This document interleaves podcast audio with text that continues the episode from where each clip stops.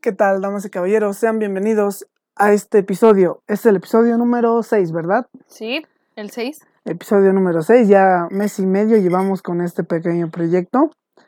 En esta ocasión le tocará a mi compañera Diana Durán exponernos un caso esta semana. Y cuéntanos. Así como dices en la primaria, ¿no? Este es el equipo número 6, está conformado por Diana y por Jorge. Y bueno, Diana les va a hablar de este.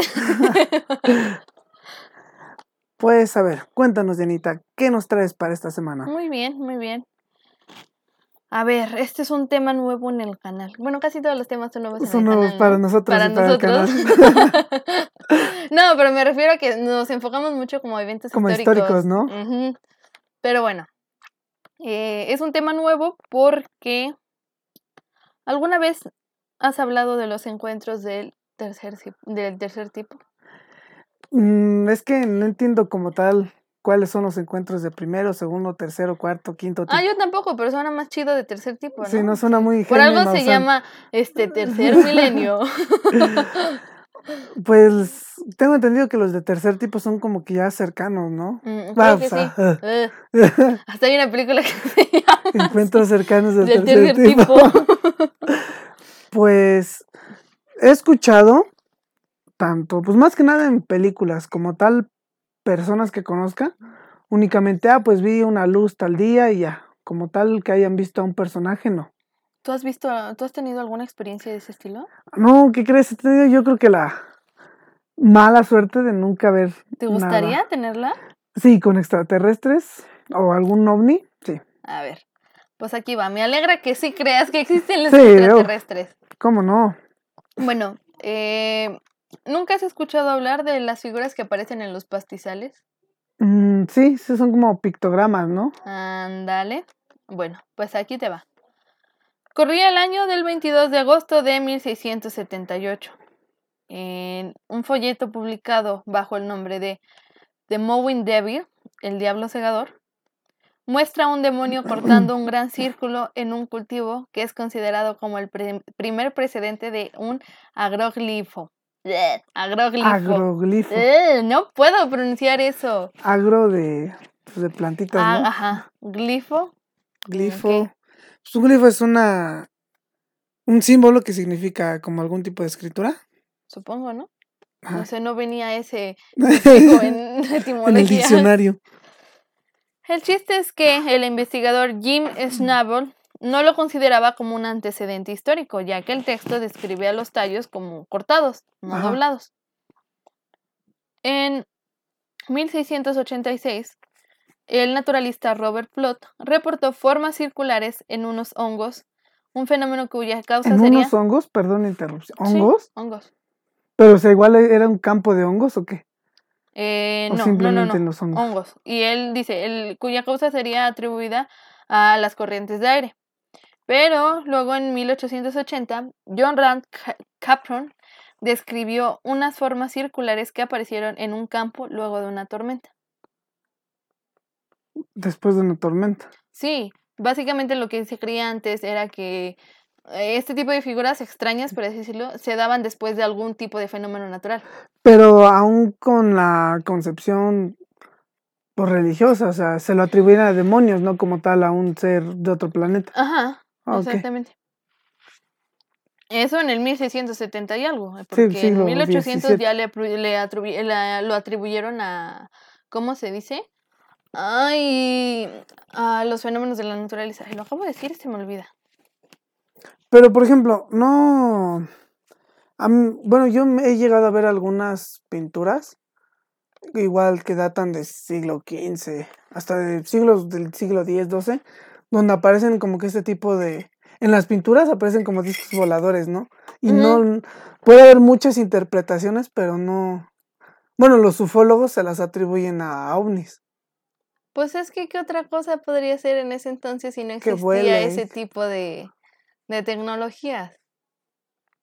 La verdad. Sí. Sí, yo sí soy creyente de... No soy conspiranoica, no, pero pues es ilógico pensar que somos la única forma de vida en todo el universo. En la infinidad del universo. Así que... si bien no puede ser como, o a lo mejor sí, pero en un lugar muy lejano de del universo, una forma de vida muy similar a la nuestra, pues puede haber de otro tipo de... Pues sí, pues se supone que han encontrado vida que es microscópica en Marte, ¿no? Uh-huh. Digo, si Marte está, que no sé, 6 meses. no sé cuánto tiempo. Menos de un año, punto. Y relativamente cerca. Y ya imagínate, como dices, a un espacio más lejano, ni modo que no exista una vida más desarrollada. Pues sí. El chiste es que, como te acabo de comentar, estos casos son como los antecedentes de este tipo de fenómenos. El fenómeno OVNI. Uh-huh. Pues es que el fenómeno OVNI es más como que mucho tipo de apariciones, ¿no? Como que este solo es una pequeña parte de lo que es el fenómeno OVNI, ¿no? Es que como tal OVNI se define objeto volador no identificado. Pero realmente no me voy a enfocar en este episodio a esos objetos, sino ajá, a las figuras que hacen esos objetos, sí. Y a las creencias que hay respecto a ellos. Porque hay gente que todavía piensa que son hechas por seres humanos, aunque muchas personas lo intenten y demuestren que no se puede acabar una cosa así, ¿no?, tan perfecta. No, siguen pensando que es como obra. Está Don Chon con chinga con la hoz, ¿no? Se me hace bien. O sea, ¿con qué objetos desmadran su...? Se me hace tan ilógico que piensen esto. ¿Sabes por qué? O sea, dicen, ok, las figuras de los pastizales son producto del ser humano, pero la construcción de las pirámides, no. Eso sí lo hicieron los ovnis, ¿no? Sí. ¿Qué caso tiene eso? No. Es que es como diferentes temporalidades, ¿no? Porque, pues, imagínate, las pirámides de Giza, ¿no? Uh-huh. Giza, no sé cómo se pronuncia. Pues sí son realmente una maravilla de la ingeniería. Y es difícil pensar algo que no podemos ver con nuestros propios ojos. En cambio, pues, en este caso, las figuras las podemos ver, están dentro de nuestro espacio temporal y podemos opinar más al respecto. Sí, exactamente. Después, pues tiempo después, sigue habiendo todo ese tipo de apariciones. Quizás si las hubo siempre, pero ajá. Te decía, en tiempos modernos pues siguen apareciendo, ¿no? O sea, insisto, lo que mencioné hace rato solo son los primeros reportes. Eso no significa que sean los primeros que hayan sucedido. A lo mejor ya han sucedido desde antes, pero pues son los primeros que no hay registro reportaron. Como tal. Uh-huh. Bueno, los círculos modernos, estos reportes datan de la década de los años 60. Sí, 60. Luego de que en Queensland, Australia, un granjero afirmara haber visto un ovni emergiendo de un pantano. Ajá. Cuando este fue a revisar el área, se encontró con una forma circular de 32 pies de largo por 25 pies de ancho. La policía local, la Real Fuerza Aérea Australiana y la Universidad de Queensland concluyeron que lo más probable es que el fenómeno se debiera a causas naturales. Pero, o sea, yo no entiendo, ¿esta figura fue en el pantano? Ajá. ¿Pero cómo? Tampoco lo entiendo. O sea, ¿cómo se llama esta? Hay como una plantita, ¿no? Como granulitos. ¿Cómo se llama? Las que son así chiquititas se llaman... Que tapan, lo vuelven verde. ¿No es esa? La tapan completamente. La otra es fango, creo. Juncos. No sé. Bueno, un tipo de planta, ok. No somos botánicos. Por eso no somos botánicos. Según Bower y Shirley, este caso fue la inspiración para crear los agroglifos tal como se conocen hoy en día. ¿Agroglifos interpretativos o solamente así? Eso, así. Okay. No tenía como un significado. Okay. Pues... ¿Qué significado tienen? Yo no entiendo las figuras que ponen. Pero, por ejemplo, ¿qué tal si pudieron desarrollar algún sistema para tratar de... ¿De imitarlos? No de imitarlos, sino... Por ejemplo... ¿De interpretarlos? Una figura en Australia, en este caso, tenía un glifo que también lo tenía una en Estados Unidos. Ah, como para compararlos. Y ese glifo puede significar, no sé, un nombre de una persona o alguien, no sé. O sea, ¿no? Como un sistema de escritura, ¿no? No. Simplemente así se definieron. Así. Ok.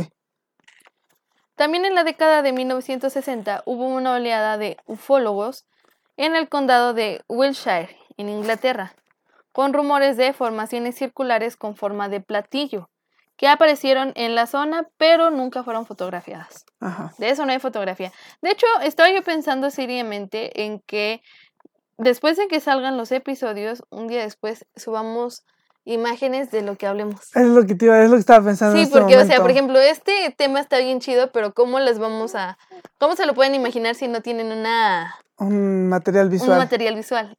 Estaba sí, lo que te iba a decir, así o datos curiosos. Así de que el día de mañana esperen mañana que salga el episodio, porque el día de mañana en el que lo grabamos no conviene. Sí. El martes. Cada martes esperen su material. Así que, bueno, continuemos. Hubo otros informes previos a los años 70 de formaciones circulares, especialmente en Australia y Canadá. Ajá. Pero siempre fueron círculos simples que podrían haber sido causados por torbellinos. ¿Torbellinos? Uh-huh. ¿Tan perfectos?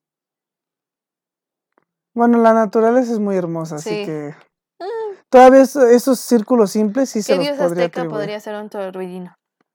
Pues Hecatl, que es el del viento. ¿Sí? Bueno. En el magazine 14 Times... David Wood informó que en 1940 ya habían hecho círculos de cosecha cerca de Gloucestershire, utilizando cuerdas. O sea, ya recreados. Ajá. Pero no así como si lo hubieran hecho así como práctica. No. Simplemente como para justificar. No es nada paranormal, o sea, nosotros los podemos hacer, sí, ¿o qué? Y en 1997... el Oxford English Dictionary registró el primer uso del término Crop Circles en un número de 1988 del Journal of Meteorology, refiriéndose a una película de la BBC. La acuñación del término Crop Circle se le atribuye a Colin Andrews a finales de los años 70 o principios de los 80. Él fue el primero que definió el término. Ajá. Como todo evento, pues... todo tiene un auge, en donde uh-huh. más está así como su la mayor apogeo de oro, ¿no? Y todo, casi aparecen 1000 por día y en diferentes lugares, ¿no? Todos se lo atribuyen a eso. Ajá. Entonces, la mayoría de los informes de círculos en los cultivos habían aparecido y se habían difundido desde finales de los años 70, ya que muchos de ellos comenzaron a aparecer en esa época en los campos de Inglaterra.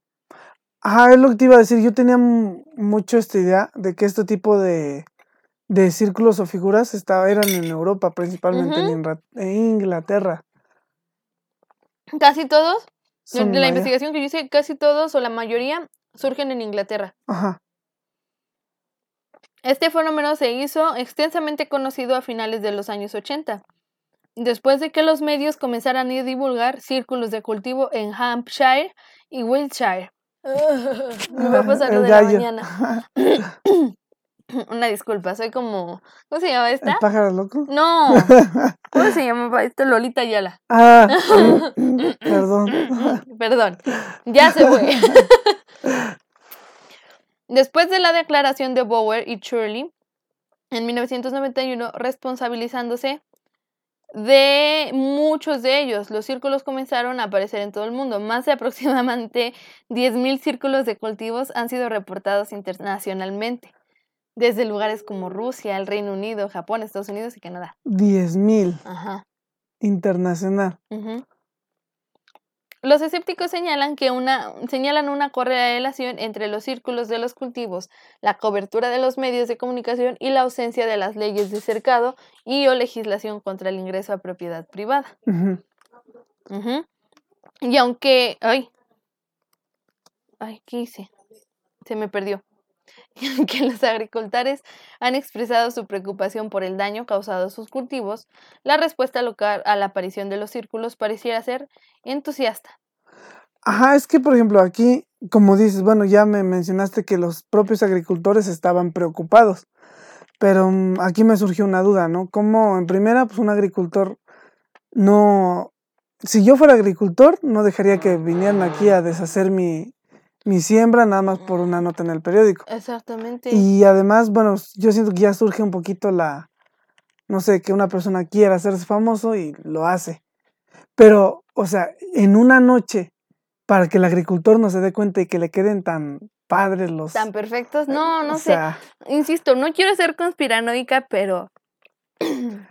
Y de hecho, ¿qué explicación lógica le das a ese tipo de figuras? Exactamente, y de hecho he notado que incluso en diversos círculos se han llegado a encontrar como restos de un tipo de como plasma, no sé. Ah, eso no lo sabía, tampoco. No sabía.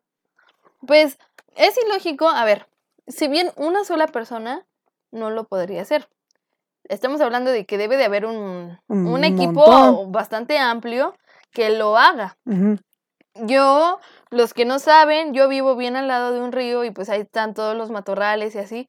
Se ve perfectamente cuando una persona va caminando por ahí o se mueve. Cuando el perro va caminando se mueven esas cosas. Primero, qué miedo, amiga, pero... ¿Cómo rayos el agricultor no se va a dar cuenta que hay 30 personas haciendo figuras en su... No sé, insisto, no soy conspiranoica, no tiene sentido, pero sigamos. Desde la década de los 2000, las formaciones han aumentado en tamaño y complejidad, algunos con hasta 2000 formas diferentes e incorporando complejas características matemáticas y científicas. O sea, ya no nada más van a hacer circulitos, no, hacen figuras bien, chidas, más grandes, bien, chidas. Bien. El investigador Jeremy Northcote encontró que los círculos de cosecha en el Reino Unido no se propagan al azar a través del paisaje. Tienden a aparecer cerca de carreteras, áreas de población media densa y monumentos de patrimonio cultural como Stonehenge o Avebury. Precisamente, ¿cómo se pronuncia Stonehenge? Bueno, eso se ha hablado mucho de que es como una puerta para no sé qué. Ajá, yo había escuchado que supuestamente es un portal para otra dimensión y que quién sabe qué tanto. Pues que alguien nos diga cómo abrir el portal, por favor. No queremos estar aquí. Sáquenme de Latinoamérica. No es cierto, es mentira. Imagínate, vi el otro día un meme muy gracioso de viajero del tiempo mueve una silla, la línea temporal. ¡Sáquenme de Europa! No, imagínate. ¿Te imaginas? No. Estaría chido, ¿no? Sí. No, la neta no. Así estamos bien.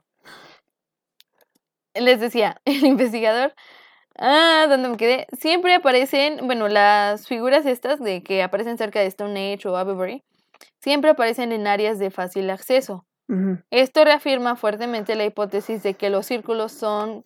causados por la acción humana intencional en vez de por una supuesta actividad paranormal. Uh-huh. Otro indicio fuerte es que los habitantes de las zonas cercanas a la mayoría de estos círculos tienen una tendencia histórica a hacer grandes formaciones, incluyendo círculos de piedra tales como Stonehenge, montones de... de entierro tales como colina de Silbury, túmulos alargados como el West Kennet, figuras de colina como Caballo Blanco o Uffington y otros similares. Okay. Una secuencia de video utilizada en relación con la apertura de los Juegos Olímpicos de Londres de 2012 muestra dos áreas de círculo de cultivo en forma de anillos olímpicos. Hay una disculpa, tenemos personas inconscientes, imprudentes que se meten a las grabaciones, pero bueno. Figuras de colina como Caballo Blanco, me perdí. Una secuencia de video utilizada en relación con la apertura de los Juegos Olímpicos de Londres 2012 muestra dos áreas de círculo de cultivo en forma de anillos olímpicos. O sea, ¿los extraterrestres bajaron a ver los Juegos Olímpicos? ¿O? Ajá, algo así. Órale. Otro círculo similar. Hashtag me imagino, Estados Unidos. Ay, no, me imaginé los extraterrestres ahí desde su nave. Mira, vamos a hacerle la publicidad de los Juegos Olímpicos y ahí con sus... ¿Cuántos son? 5 horas? Son 5. ¿Sí? No manchen. Apostándole ahí a Bolt, a la selección brasileña. Al mundial no vienen.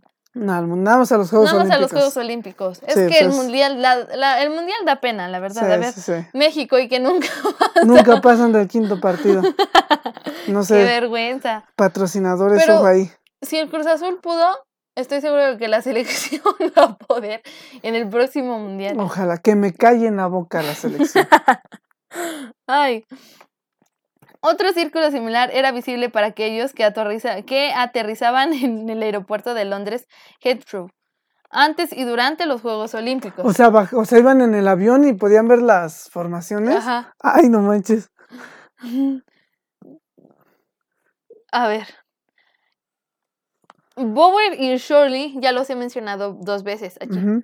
Eran dos tipos que se encargaban como de desmitificar. Ajá. Eso de que eran los ovnis y así, todos, no, lo hicimos nosotros y así, ¿no?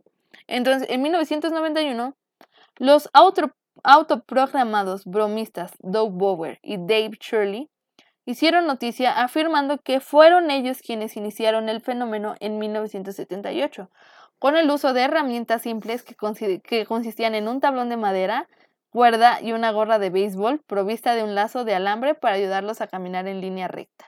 ¿Cómo? Ellos dijeron, eso de los círculos es pura mentira, nosotros lo hicimos, no se preocupen. Nosotros nos metimos a propiedad privada a hacer las figuras. Nuestras figuras. Uh-huh. Para demostrar su caso, hicieron un círculo delante de los periodistas. Un defensor de las explicaciones paranormales de los círculos de las cosechas, Pat Delgado, examinó el círculo y lo declaró auténtico antes de que se revelara que era un engaño. Pero auténtico, o sea, ellos hicieron, o sea, que era hecho por humanos, que no era hecho por humanos. O sea, como por así decirlo, engañaron al experto en ese tipo de. Oh, ya entendí. Uh-huh. Bowen y Shirley, inspirados en un caso de 1966 en Australia, afirmaron ser responsables de todos los círculos realizados antes de 1978 y de más de 200 círculos de cultivos entre 1978 y 1991. Como una comparación. Ajá. Ok. Después de su anuncio, los dos hombres demostraron cómo hacer un círculo de la cosecha. Según el profesor Richard Taylor, las pictografías que crearon inspiraron una segunda oleada de artistas de cultivos. Lejos de decrecer, los círculos de las cosechas se habían convertido en un fenómeno internacional, con cientos de pictografías sofisticadas apareciendo anualmente alrededor del mundo. Sí, ya se volvió como una... No moda, pero como una especie de broma. Quiero pensar que lo que sucedió en ese momento es así, ok, pues está pasando en tal, no sé, en Inglaterra. Pues nosotros pues que pasa igual hacerlo en México, ¿no? Ajá. Sí, se metían ahí a los campos y hacían su desgorre. Y... Ajá. Pero qué miedo que pase aquí en México, imagínate. Te los sacan elotitos. Balazos y... No, los elotitos, déjate, saca balazos Don Choni. No, man. No, aquí, oye, yo creo que por eso no hay aquí en México, ¿eh? Yo no he visto avistamientos de eso en México. No. No, pues imagínate. O sea, las milpas he escuchado que se van a hacer muchas cosas, menos... ¿Quién sabe qué cosas? El magazine del Instituto Smithsoniano publicó.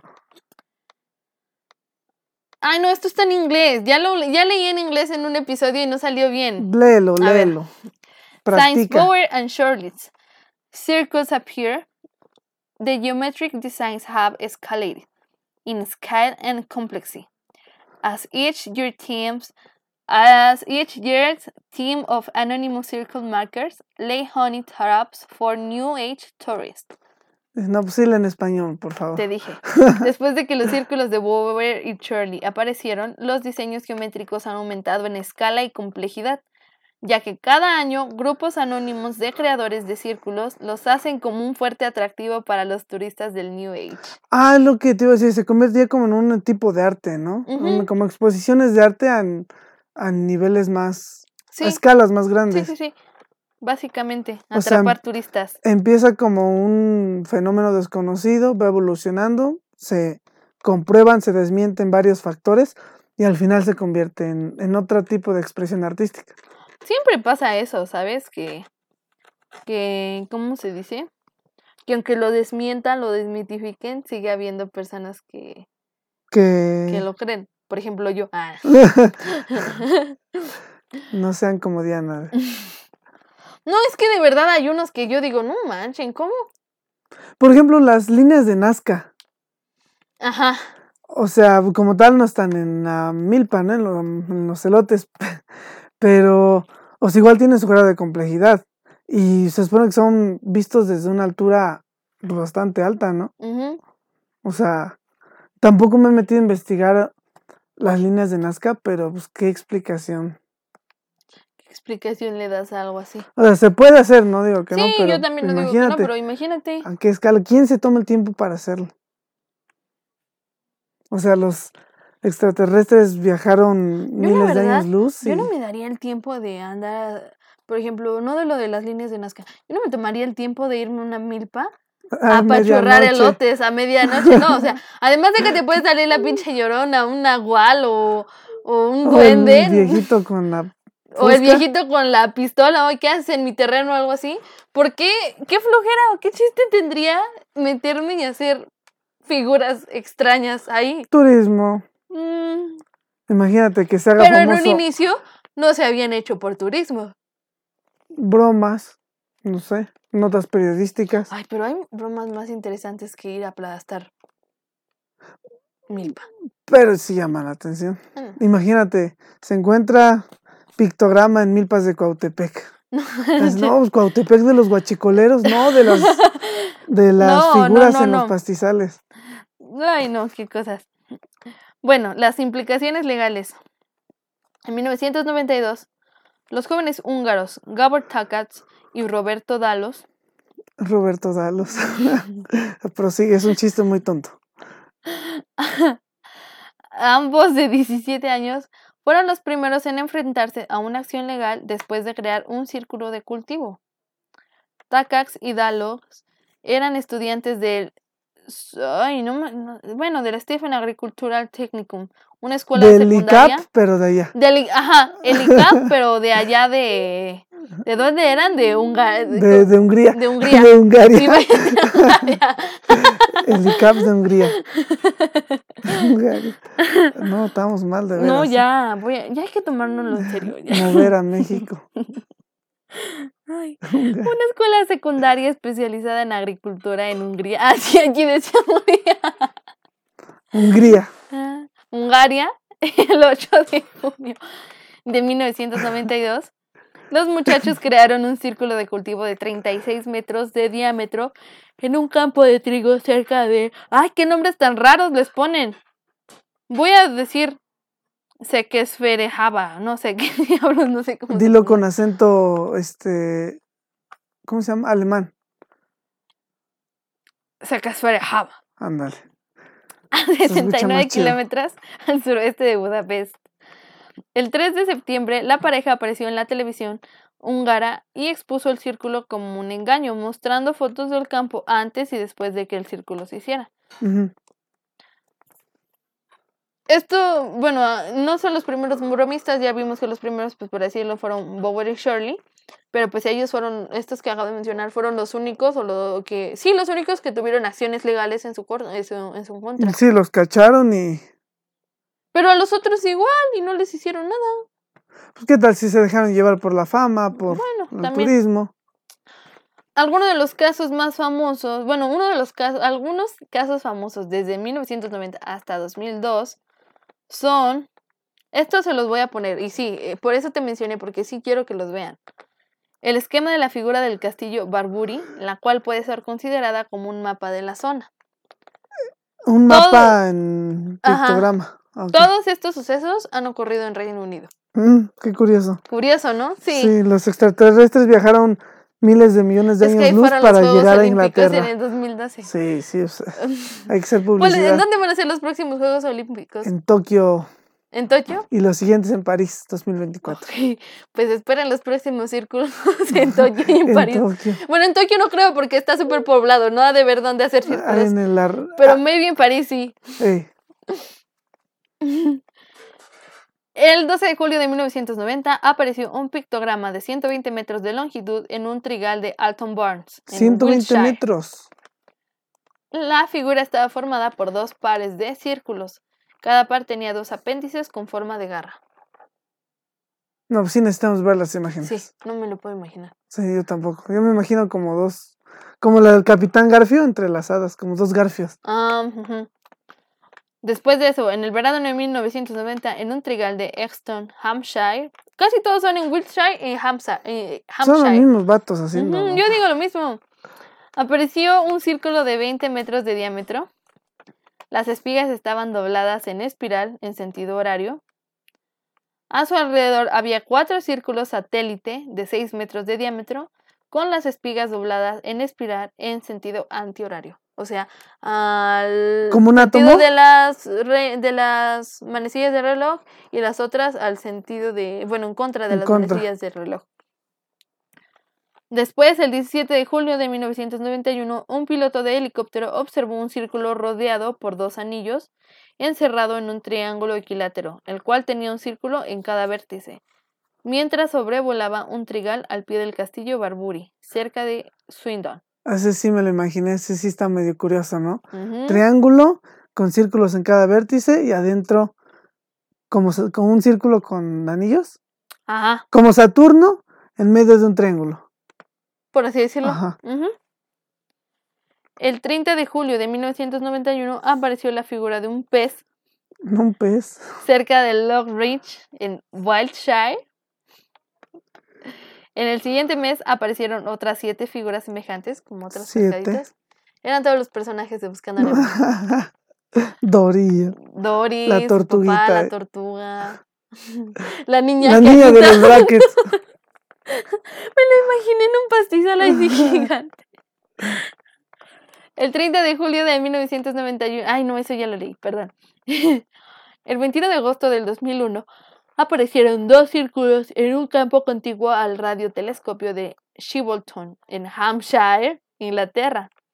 Uno de ellos era un rectángulo con dibujo muy semejante, aunque con distinta información, al que utilizó Carl Sagan para el mensaje de Arecibo, que fue un mensaje en código binario que pedía generar esta imagen.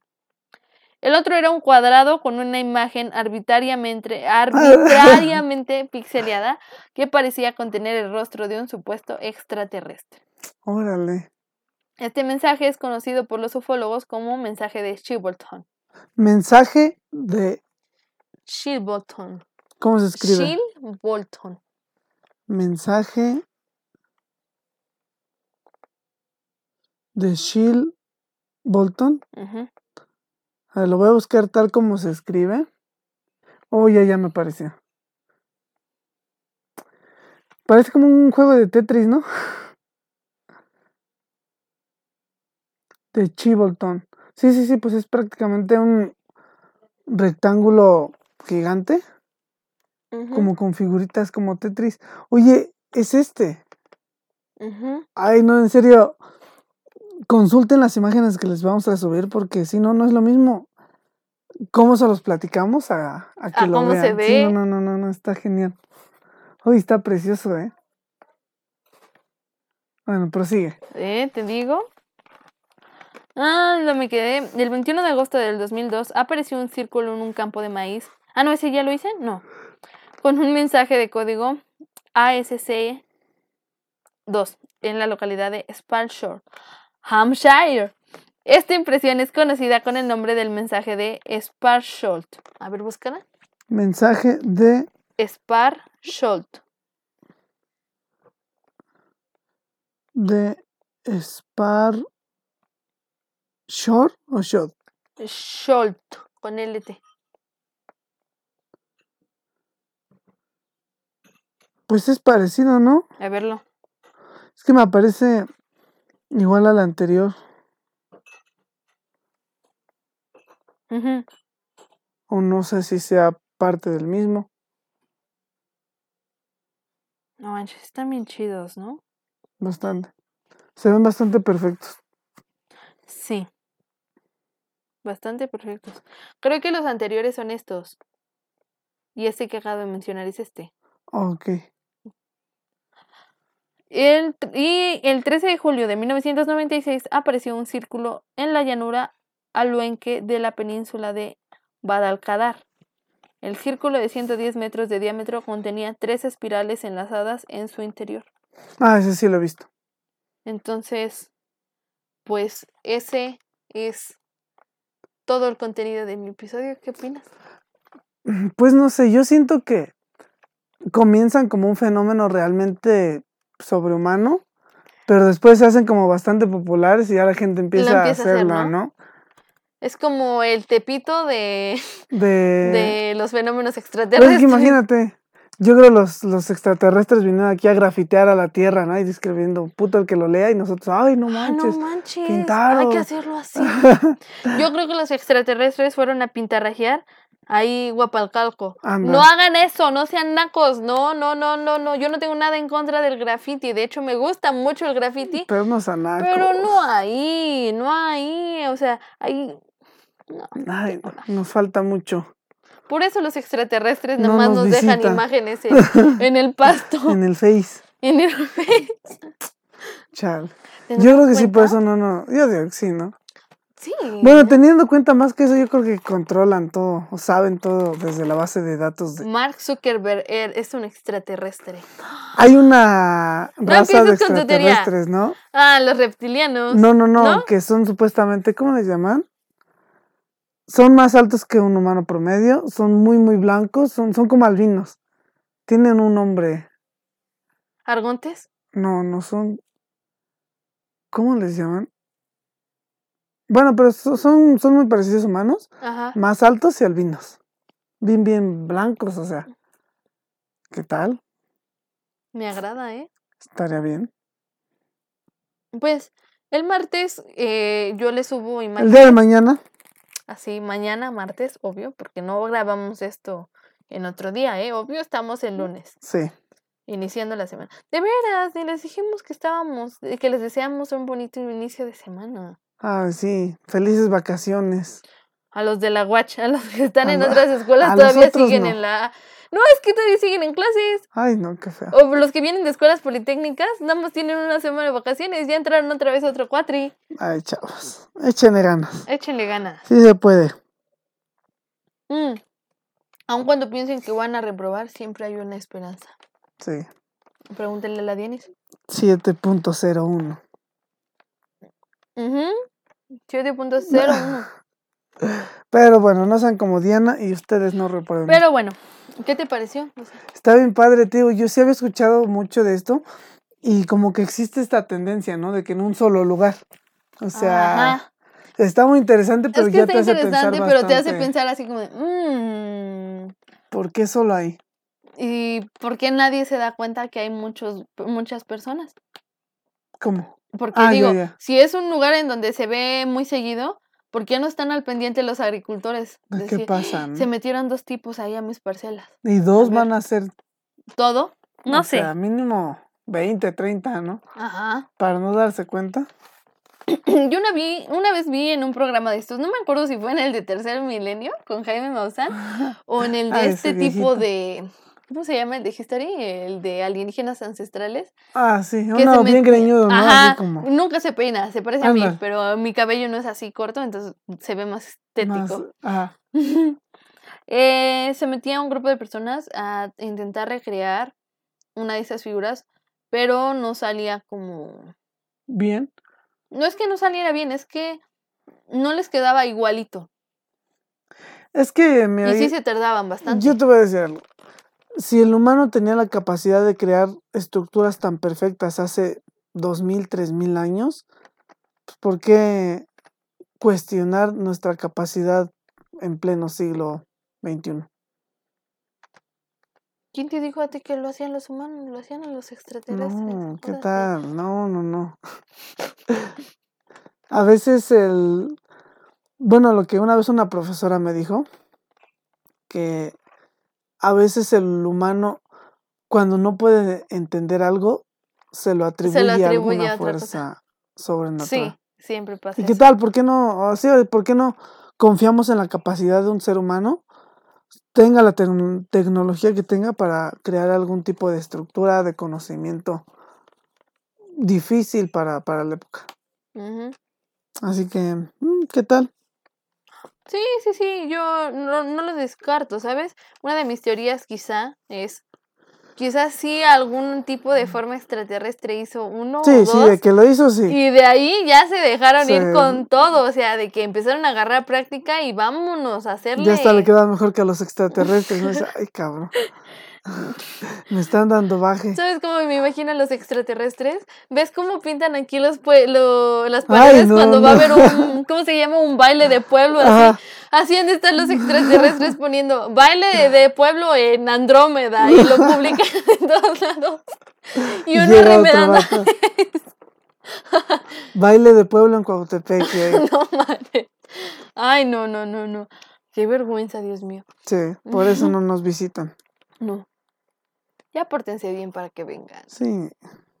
Pues se supone que ya estaban por desclasificar algunos archivos, ¿no? Bueno, a la fecha que grabamos esto es 3 de junio. ¿De junio? ¿En qué lo vi? Precisamente con Jaime Maussan. Aquí nosotros hablando bien pan de Jaime Maussan. Pues sea como sea, tiene cosas buenas. Así, o sea, muchas se las hayan chido, revocado. O sea, sí, pero el señor sí se avienta unas... O cuando se pelea, ¿no? Cuando les contesta a las conductoras, ¿no? No he visto. No. Está hablando, o sea, y a él como que se enoja, pues ya está viejito. Y empieza a hablar la otra señora y él como niño chiquito, bla. Sí. Ay, no. Un saludo a Jaime Maussan. Mi abuelito lo ve. Por favor, quítenle Jaime Maussan. Ya sabemos de dónde se volvió berrinchudo. Sí, creo que así son los abuelitos, ¿no? Ay, no, qué cosas. Pero pues, mención especial. El episodio de esta semana fue... patrocinado. No fue patrocinado, no tenemos patrocinadores. Patrocínenos. Sí, ocupamos patrocinadores porque necesitamos dinero, necesitamos comer. No crean que el podcast se va a hacer así porque así. Sí, la neta sí. ¿Sale? Te decía, el episodio de esta semana es propuesto por Alan Soger. ¿Cuál? Mi novio. No, ¿cuál episodio? Este. ¿Ah, sí? Sí. Órale. Nomás que no puedo estar, porque era muy temprano la grabación y no puedo, pero esperemos que próximamente lo tengamos en un episodio. Pues ese fue. Pues bastante interesante. Esperemos les haya gustado. Esperemos se inspiren para hacer uno aquí en México, para que mínimo tengamos de qué hablar. Si hacen uno aquí en México, ¿nos avisan? Sí, ahí nosotros... Así entre todos le echamos ganitas. Sí, los extraterrestres vinieron. Es más, hacemos uno como en figura de la Virgencita o algo así, y van a decir, milagro de la Iglesia Católica, sí. ¿Cómo se llamaba el de María de todos los Ángeles? El que salió. No, el que salió según en el borro. El hipoclorito Arcángel. No, aquí le van a poner San Mazorquino Arcángel. Ay, no. No, ya mucha burla de esos temas, no. Rueguen por San... Imagínate, ¿no? En un rezo, ¿no? La Virgen Guadalupe ruega por él. Arca de la Alianza ruega por él. San Mazorquino Arcángel. No, gente. No se saquen santos de donde no los hay, por favor. Una mancha de humedad en la casa, no es un santo, hijo. Ya hablamos de eso la semana pasada. Tiene que haber una investigación súper extensa para comprobar que es un milagro o no, así que dejen de atribuirle cualquier milagro a cualquier cosa que se les asemeje, por favor, por favor. Y pues eso fue todo. Nos vemos en otra emisión. Ya le ibas a cortar, ¿verdad? No. Sin despedirte. La siguiente semana los esperamos el próximo lunes con el tema... No lo digas. Ah, era para dejarlos así. O sea, le iba a cortar cuando dijera el nombre. Sale pues, lo reiniciamos otra vez. Nos vemos la siguiente semana. Gracias por darnos 45 minutos de su lunes, así que bye. Gracias. El siguiente tema será